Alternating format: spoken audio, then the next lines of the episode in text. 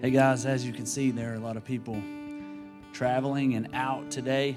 Um, a good bunch of us, 20 something, between 20 and 30 of us, are at Jesus Jam, as most of you know, with the teenagers and all the youth workers, and a few of the cool adults got to go. Um, but I want you to know that we've had a great weekend so far. By the time y'all are watching this video, we will have just finished our morning service. Um, so thank you for prayers, and I know that God's doing a big thing and He's moving in a powerful way. At Jesus Jam, we've been talking about the I factor, and that is intimacy plus integrity equals influence. So I just think that's so cool, knowing that theme and knowing what we've been talking about this weekend, because everybody wants influence. Everybody you ask would say, Yeah, I want influence, but maybe we don't want to walk in intimacy with God and other people, or maybe we don't walk in integrity. Um, either way, if we want influence, we've got to, to have intimacy and integrity. As I was thinking about that and just just all that God's going to do in and through the, the teenagers this weekend and through the adults that go, um, God reminded me of a word that I think of often, and it's a word that me and Jesse received about the boys right after we found out that Sky was a boy. Um, we were thinking he was going to be a girl. And when we found that out, we got kind of like a prophecy, which prophecy is just restating that which God has already said. And the word was even as Shadrach, Meshach, and Abednego turned the heart of the king and influenced a nation, so will your three boys. And I was thinking about influence and, and the influence that the boys will have. And I want to tell you today that it's not just my three boys, but it can be a generation. So push your kids to, to get involved and connect and and the kids that are going on this trip, I believe that, that God's doing something big. So continue to pray. Thank you for, for supporting that and supporting home while we're gone. Um, I know that worship was awesome this morning. So uh, you guys give the worship team a hand. Hey, I hope it was great. Um, I hope you guys really missed me and Bo and all the rest of us that are out, but I know it was good without us. So, what I want to talk to you about today is good fear. Good fear. If you're turning with me, you can go ahead and turn to 2 Timothy 1. That's where we're going to be turning first. But just me saying good fear has probably got a lot of you thinking, what? Good fear. Because when we say fear, it always seems negative fear always seems wrong. Like it's the wrong thing. I shouldn't be scared. I shouldn't be afraid. I shouldn't have fear. But there is good fear. And I want to look at that today and, and I want to talk about that today. But first, I want to talk about something that we talk about pretty much every week. We seem like it seems like a, we talk about it all the time because it's a key to living the kingdom life and doing what we're called to do. It's relationship. So I want to ask you a question. Is your relationship with God good? Is it strong? What if, my wife Jessie, what if I didn't see her ever? Once a week, I went to the house, picked her up, took her to Wendy's, and bought her a four for four. Once a week. And for those two hours, I was all hers and I bought her a four for four. Now, I'd get a little uncomfortable if she started asking me for more. And, you know, let's get a, a blizzard or almost said a McFlurry. Let's get a blizzard or let's get more. No, I'd get a little uncomfortable with that. But every week, unless I'm busy or, you know, I'm on vacation or something more important comes up or I got a tournament or something like that. But almost every single week, I go get Jesse. Is that a good marriage? No. Is that a good relationship? I don't think so. It's not a very good relationship, but lots of Christians have a four for four once a week relationship with God. Right, we go all week long and we don't give him a place. We don't pray to him. We don't talk to him. We don't give him our time, our talents, our treasures. We, it's like we don't care anything about it. If somebody asks you, you'd say, Yeah, I'm a Christian. I'm in relationship with God, but it's a once a week. It's a it's a four for four relationship. And then they want to know why my relationship with God is not strong. Well, why is there no fruit in my life? Why every time a storm comes do I start to doubt God? Jay Leno said, I would do anything to have the perfect body. Anything but diet and exercise. Some things take work. There's no way around it. You have to work. That's the way God set it up, that's the way God designed it. Well, I would do anything for a good marriage. Would you? Well, I would do anything if I could beat this addiction. Oh, really?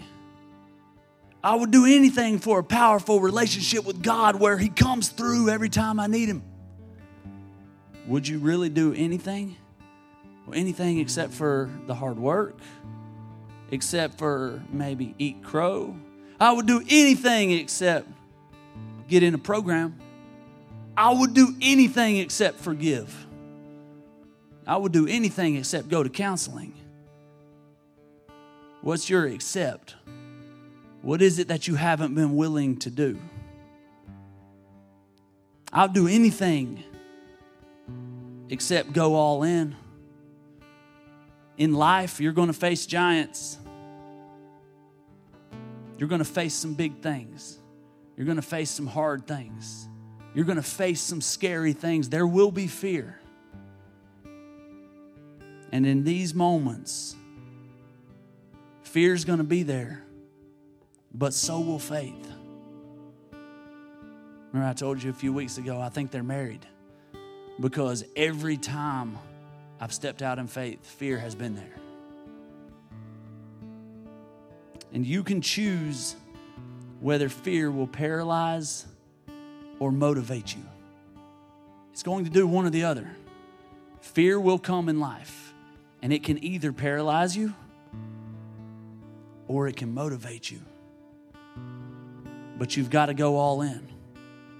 There's going to be that moment, like when David ran and chopped the head off of Goliath, where you're going to have to go all in. There's this book, and I'm going to read you a quote out of it. The name of the book is Going All In. When did we start believing that God wants to send us to safe places to do easy things? And that faithfulness is holding the fort.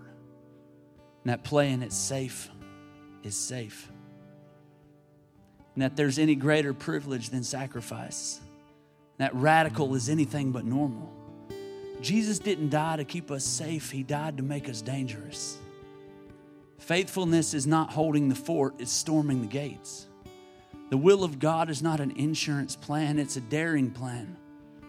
The complete surrender of your life to the cause of Christ isn't radical, it's normal.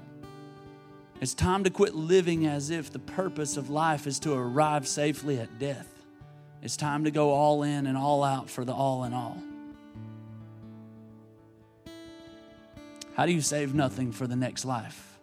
How do we give everything that God's placed on the inside of us to give? How do we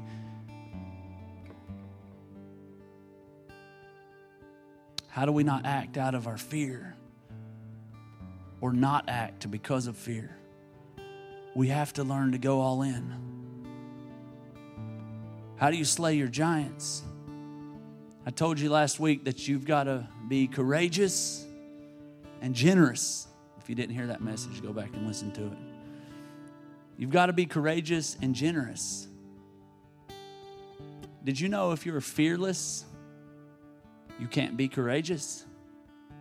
And if you're fearless, you can't be generous. Think about it. You have to learn how to sacrifice what you have for what you want. You can't let fear stop you because it will. It will paralyze you and it'll keep you there. Look what Paul said to young Timothy in, in 2 Timothy chapter 1. I'm going to read you verse 6 and 7. Timothy's pastoring the largest church that, that we know of, and he's young and he's nervous and he's got fear. And look what Paul, his spiritual father, says to him. Wherefore I put thee in remembrance that thou stir up the gift, the gift or the purpose, that you stir it up of God which is in thee by the putting on of my hands. Verse 7 For God hath not given us the spirit of fear or timidity, but of power and of love and of a sound mind. That word sound mind, it means right thinking.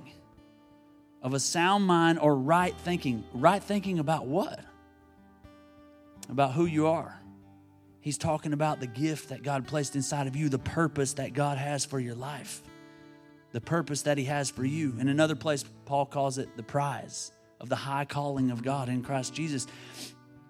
God will call you to do big things, but you've got to go for it. You got to get up. David ran toward Goliath. Was he afraid? I'm sure he was afraid. You see, what matters is not that you get scared or that you're afraid. What really matters is what you do after you get scared. That moment in between fear and action, that's the moment that matters. That's the moment that makes it a good fear if it motivated you to do the right thing or a paralyzing or crippling fear.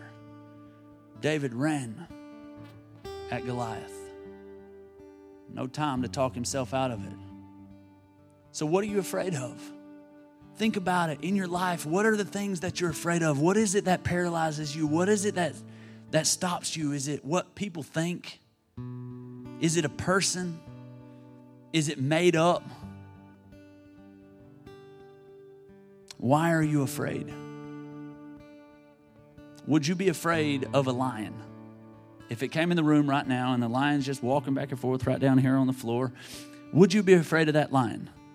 Most of you that are of a sound mind or right thinking, yes, you would be afraid of a lion. Now, if you had a high powered loaded rifle and you were trained in using that rifle, would you be afraid? No. Why? You could shoot that lion and kill him. No problem. You wouldn't be afraid. Okay, let me ask you this. If you were shopping at the Bremen Walmart and you went out and got in your car and there were two big, strong muscle men sitting in your back seat with ski masks on, and you didn't notice them until you got into your car and buckled up your seatbelt, and one of them says, Drive. Would you be afraid? Yes. Pretty much everybody in the room, you are probably saying that, yes, you would be afraid. What if your husband was Superman? And you looked over at him and he smiled and winked and said, It's going to be okay. Anybody afraid? No. Now you're no longer afraid. Well, what's the difference? The circumstance didn't change. The enemy didn't change. It's still the same. The lion's still the same. The, the robbers, the people that mean you harm, it's all the same. But we take away the fear by simply adding something more powerful than what it is that you were afraid of. That's how you take away the fear. It doesn't take away the enemy. It doesn't take away the giant. It doesn't take away storms or hard times or bad things in your life. You add something bigger than the pain, you add something bigger than the giant. In Psalms 56 3, uh, David wrote that psalm, and it says, What time I am afraid, I will trust in thee. David saying, When I'm afraid, I get scared. But when I'm afraid, I trust God. I have faith in God. Trust in God. Now, David wrote Psalms 56 while he was a prisoner of the Philistines in Gath. Goliath's hometown. David became their prisoner, and he wrote Psalm 56 when what time I'm afraid I will trust in God. He wrote that while he was their prisoner and he thought he was going to die. He thought that they were going to kill him, and that's recorded in 1 Samuel 21. That's the story that we started reading last week, and I'm going to take you there and we're going to read read a little bit in that story. But David was running from Saul, just to kind of catch you up on what we talked about last week. He was scared, he killed the giant. But then Saul got jealous and Saul was going to kill him, so he was running from Saul. Remember, he showed up at the temple to pick up the stones, what he needed for the journey, and, and he ended up eating the communion bread and he got Goliath's sword because he left so fast he didn't have time to get his own sword.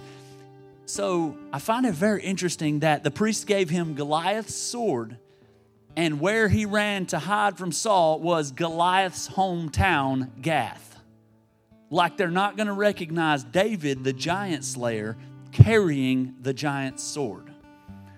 Let's read what happened. This is actually kind of funny to me. I'm going to read it to you in the NIV because it just it reads smoother. 1 Samuel 21 um, let's start in verse 8. David asked Ahimelech, don't you have a spear or a sword here? I haven't brought my sword or any other weapon because the king's business was urgent. And the priest replied, The sword of Goliath the Philistine, whom you killed in the valley of Elah, is here. It is wrapped in a cloth behind the ephod. If you want it, take it. There's no sword here but that one. David said, There is none like it. Give it to me. See, David had courage and he killed Goliath. Now, he could have just killed Saul, but David had wisdom. See, he ran from Saul. He said, I won't touch God's anointed. It wasn't time to kill again. Just because God calls you to rise up one time doesn't mean that's just what you do from now on. You have to keep listening. So he ran from Saul. Verse 10 says, That day David fled from Saul and he went to Achish, king of Gath. That's Goliath's hometown. But the servants of Achish said to him, Isn't this David, the king of the land? Isn't he the one they sang about in their dances? They knew who David was. He was famous. David was on the cover of People magazine seven times at this point. Or you get the point. Like they were writing songs about him. He was famous. Everybody knew about him. They were they were singing, Saul has slain his thousands, and David his tens of thousands. And this king of the Philistines, his servants were saying, Hey, isn't that their warrior that killed our champion? Isn't that David that's killed hundreds, thousands of our men single handedly? And David took these words to heart and he was very much afraid. David heard him talking and he was like, oh, shoot. They're going to kill me. They know who I am. I've been discovered. They found me out. He was very much afraid of Achish, king of Gath. So he pretended to be insane in their presence.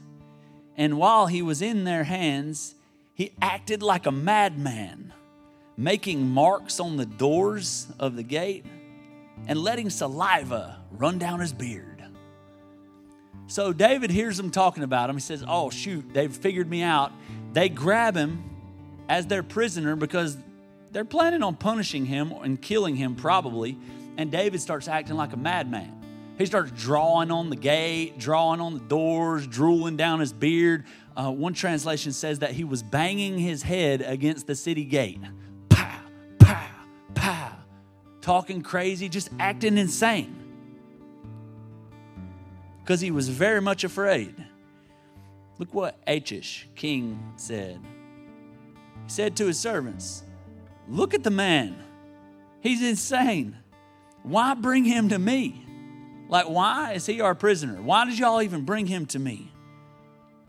Am I short of am I so short of madmen that you have to bring this fellow to carry on like this in front of me? Must this man come into my house? He's like, I got enough crazy people. Why y'all bringing him in here? Get him out of here. Get him away from me. So they let him go. And if you go on and read the next chapter, you'll see that David goes to a cave. And just a few verses later, not that much time passes, and his whole entire family shows up to the cave with him. And then more people start showing up. And before long, David's leading 400 men out of a cave. The powerful king warrior. How do you go from being gripped with fear and a, a crazy man with drool dripping down your beard and to a Jewish man, it's not like today. Like, yeah, we like our beard, we think it's great, but to a Jewish man, you know, back in their day, the beard, it was your dignity. It it symbolized your masculinity. It was a sign that he was a free man. So when, when they were slaves to the Egyptians, they had to shave and have clean faces. So when they got free from Egypt, when Moses came and set them free, they could grow beards because they were free. Every Jewish man you see would have a beard. And I found it interesting that a Jewish man would anoint his beard with oil and perfume every single day. Hey, that's where we get the beard oil from. The scented beard oil that actually started back in Bible days. And to them, they were anointing their beard with oil. They were anointing their manhood, their masculinity. They were, they were anointing it with oil. And I think that's a really cool and beautiful picture. But the beard wasn't just a beard. So for David to let drool run down his beard, it was unthinkable, especially for a warrior, especially for a king. You would not do that. So how only a few verses later is he a great leader?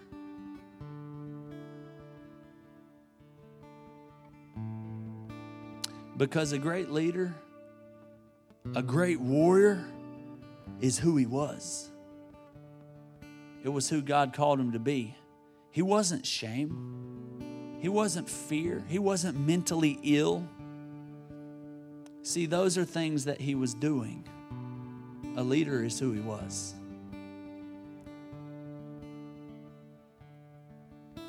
After he got away from the king, when his little plan birthed in fear, notice that. It told us that he was very much afraid, and then he started acting crazy, and then he got away with his life so that God's plan could be worked in his life. So after he got away from the king, after they released him, he wrote Psalm 34. So I'm going to read you Psalm 34. Um, and we're going to wrap it up. Psalm 34, I want to read it to you in the King James Bible and the Message Bible. It words it a little bit different, but we're going to get something really good out of this. So, what do I do when I'm afraid? What do I do when I'm scared? David, the warrior, this is what he wrote as soon as he got away. I will bless the Lord at all times. All times. Good times, bad times, up times, down times, rich, poor. It's a decision, it's not a feeling. I will bless the Lord at all times, no matter what's going on. David was reminding himself in a bad time, hey, things aren't good. I'm running from my people. I'm scared. I, I'm captured by our enemies. I think I'm going to die. I've been acting like an insane man. I got drool crusted in my beard. But guess what I'm going to do? Bless the Lord at all times. His praise shall continually be in my mouth. He never stopped praising God. My soul shall make her boast in the Lord. The humble shall hear thereof and be glad. Oh, magnify the Lord with me and let us exalt his name together. I sought the Lord and he heard me, and he delivered me from all of my fears. If you make God big, he said, magnify the Lord. If you make God big, your fears will not overtake you. Why? Because you've introduced something greater than the fear. into the story. Verse 5 says, They looked unto him, and they were lightened, and their faces were not ashamed. What do you think he's talking about? His face with drool dripping down his beard, that it was shame. Their faces are not ashamed. Oh, fear the Lord. Oh, no, I skipped verse 8. Oh, taste and see that the Lord is good. Blessed is the man that trusteth in him. I, I like how he said, Oh, magnify the Lord. How? Like a magnifying glass. You know, you can't make God any bigger than he already is. God is everywhere. He's you're not going to make him any bigger. But you can praise and worship to where you can see more of God. Oh, fear the Lord, ye his saints. For there is no want to them that fear him. This fear is a reverence, an awe, like, wow, you're awesome. I trust you. I'm not afraid of that giant. I fear the Lord because you're bigger than him. The young lions do lack and suffer hunger, but they that seek the Lord shall not want any good thing. Message Bible words it like this I bless God every chance I get. My lungs expand with His praise. I live and breathe God. If things aren't going well, hear this and be happy. Wait, so you can be happy even if things aren't going well. Join me in spreading the news together. Let's get the word out. God met me more than halfway. Man, that's good news. He freed me from my anxious fears. Look at Him. Why? Because when I look at Him, my champion, the giant seems small. Give Him your warmest smile.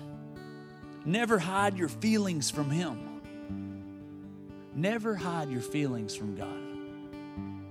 So when I'm afraid, when I'm angry, when I'm upset, whatever feeling or emotion I'm having, David said, never hide your feelings from God. You know, feelings are powerful, but they're there for a reason. So use them as a tool.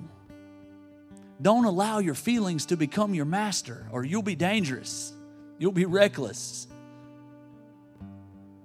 God gave you feelings for a reason, but use them. That's what I'm talking about fear.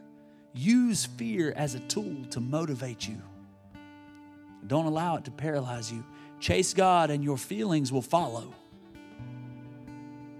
But don't let your feelings become the boss and dictate what you do. Is fear a good thing? I guess it depends on how you use it. Know, if I have a fear that says, you know, don't slide this sharp blade across my finger, well, there's a reason. It keeps me from cutting my finger open. If you, you have a fear of walking down a dark alley with a shady character standing at the end, that's a good fear. It keeps you safe. God gave you fear for a reason. The problem is when you let fear start dictating what you do, start controlling you. Think about food. Food's not bad. Food's actually a very necessary thing. But if I make food my God and food becomes an idol to me and I become a glutton and and I get up to weigh six, seven hundred pounds and I end up dying of a heart attack or or some major problems, then food was a sin because I made food my God. I put it before God. It was the biggest thing. I magnified the food and magnified my body. You know, anger isn't a bad thing, contrary to popular belief. Ephesians 4:26 tells us, "Be angry and sin not." Be angry and sin not. Think about that. Go read that. It's Ephesians 4. What if a little girl walked in here and she walked right down and stood in front of my pulpit, say, like my niece Azalea, come stand down here. And then if a full grown man came walking up and started punching her in the face, would anybody in here be angry? I hope.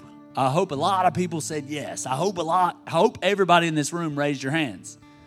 Okay, and I hope that my hope would be that everybody in this room would do something to stop that, that they would let that anger motivate them to stop that guy without thought of, can I beat him? I wonder how strong he is. You'd have to beat me too. Because anger can motivate you, it doesn't have to be a sin. It's the same with fear.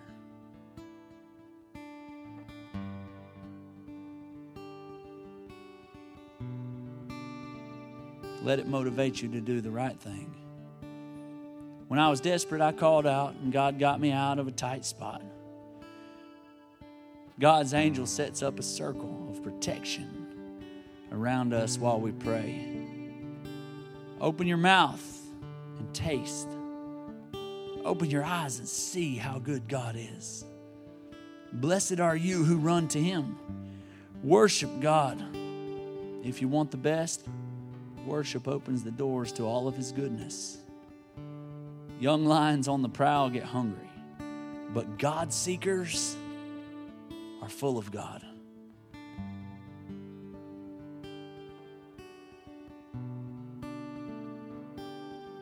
I'm going to give you three things that I pulled out of that psalm that we just read of what David did. The man after God's own heart, the giant slayer, the champion. And I believe if we apply these things to our lives, that fear won't control us. You see the story that I just told you, it seems ridiculous, but sometimes we do the same thing with a magnificent sword in our hand and drool running down our beard. A reminder of God's goodness and power in our hand and shame on our face from the things we've done. David said, I will boast in the Lord. Sometimes we boast in the fear. David said, Magnify the Lord in the moment that he was afraid. And a lot of times we magnify the fear. Now we start talking about the fear and why I'm afraid and how long I've been afraid and why I should be afraid and why we validate the fear. We magnify the fear. We, we boast in the fear. But when fear comes up, here's what you need to do. It's what David did.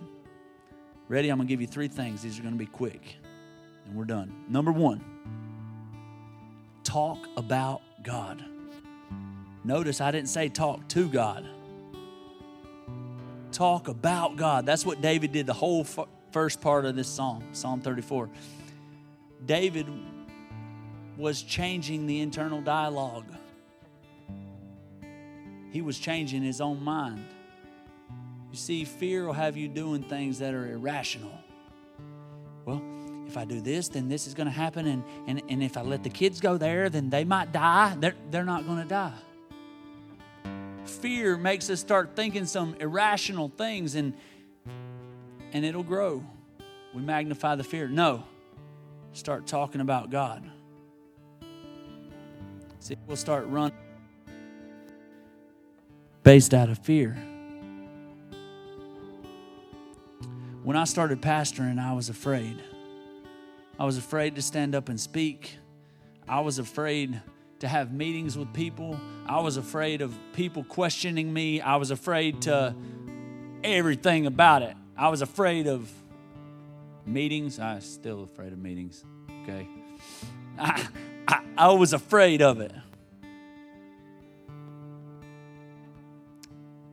And I had to constantly remind myself how big God is and that He was on my side, that He had a purpose. So that's the first one. Talk about God. Number two, He said, I sought the Lord. You must seek Him actively, diligently seek Him in the Word, through prayer, at church. Congratulations, everybody sitting in here. You are making a choice to seek Him this morning, to listen for His Word in your life, to take it, seek Him. So it's not good enough to just talk about God, but then you got to seek Him. David said, I sought the Lord, and what? Then my face wasn't covered with shame. A drool filled beard.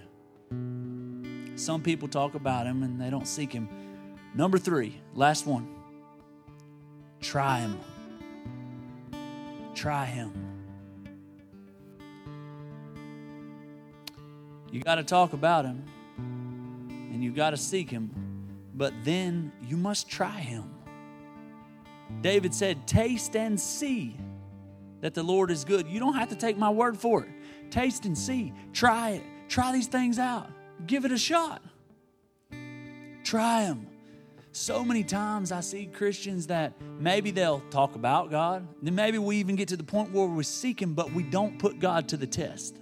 We don't trust Him. We don't step on out in faith. We don't want to put God to the test.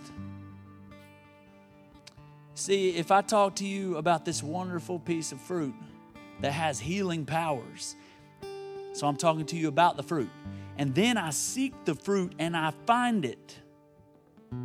Now I've got it in my hand, but I don't taste it, it'll do me no good. If you talk about God and you seek God, but then you never taste and see, you never try Him, you never put Him to the test, then it's not going to do you any good. This relationship God said in Malachi, Put me to the test. Speaking of the tithe, put me to the test and see if I won't open the windows of heaven on your behalf. God said, Try me.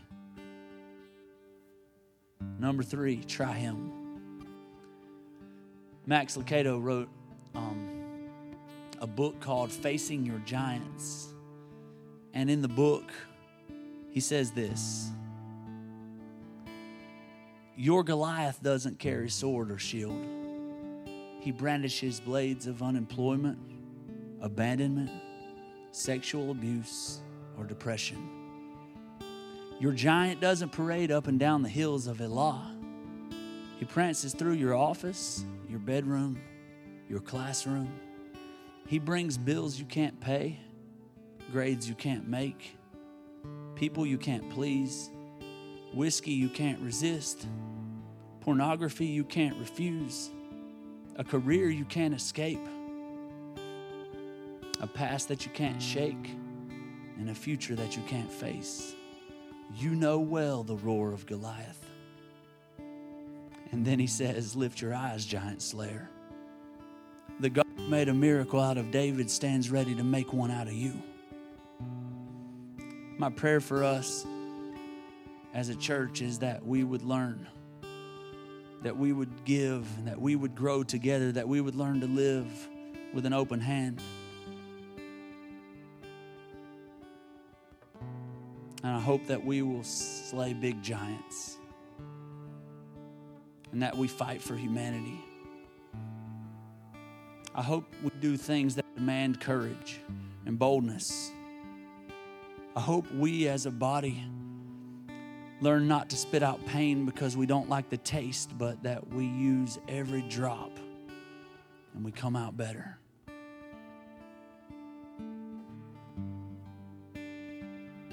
So, in that space, when you're afraid, talk about God,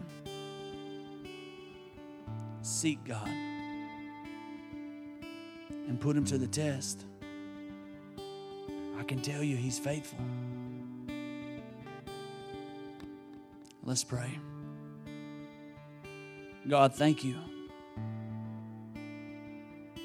Thank you that you're the same yesterday, today, and forever. And if you did it once, you can do it again. God, we believe that you're the God of miracles. And we don't believe that you would have put a giant in front of us.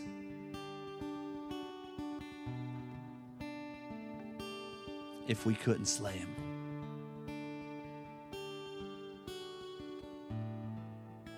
So, God, strengthen our hearts. Give us courage. Remind us of who you are and how big you really are. We're going to boast about you, not our fear.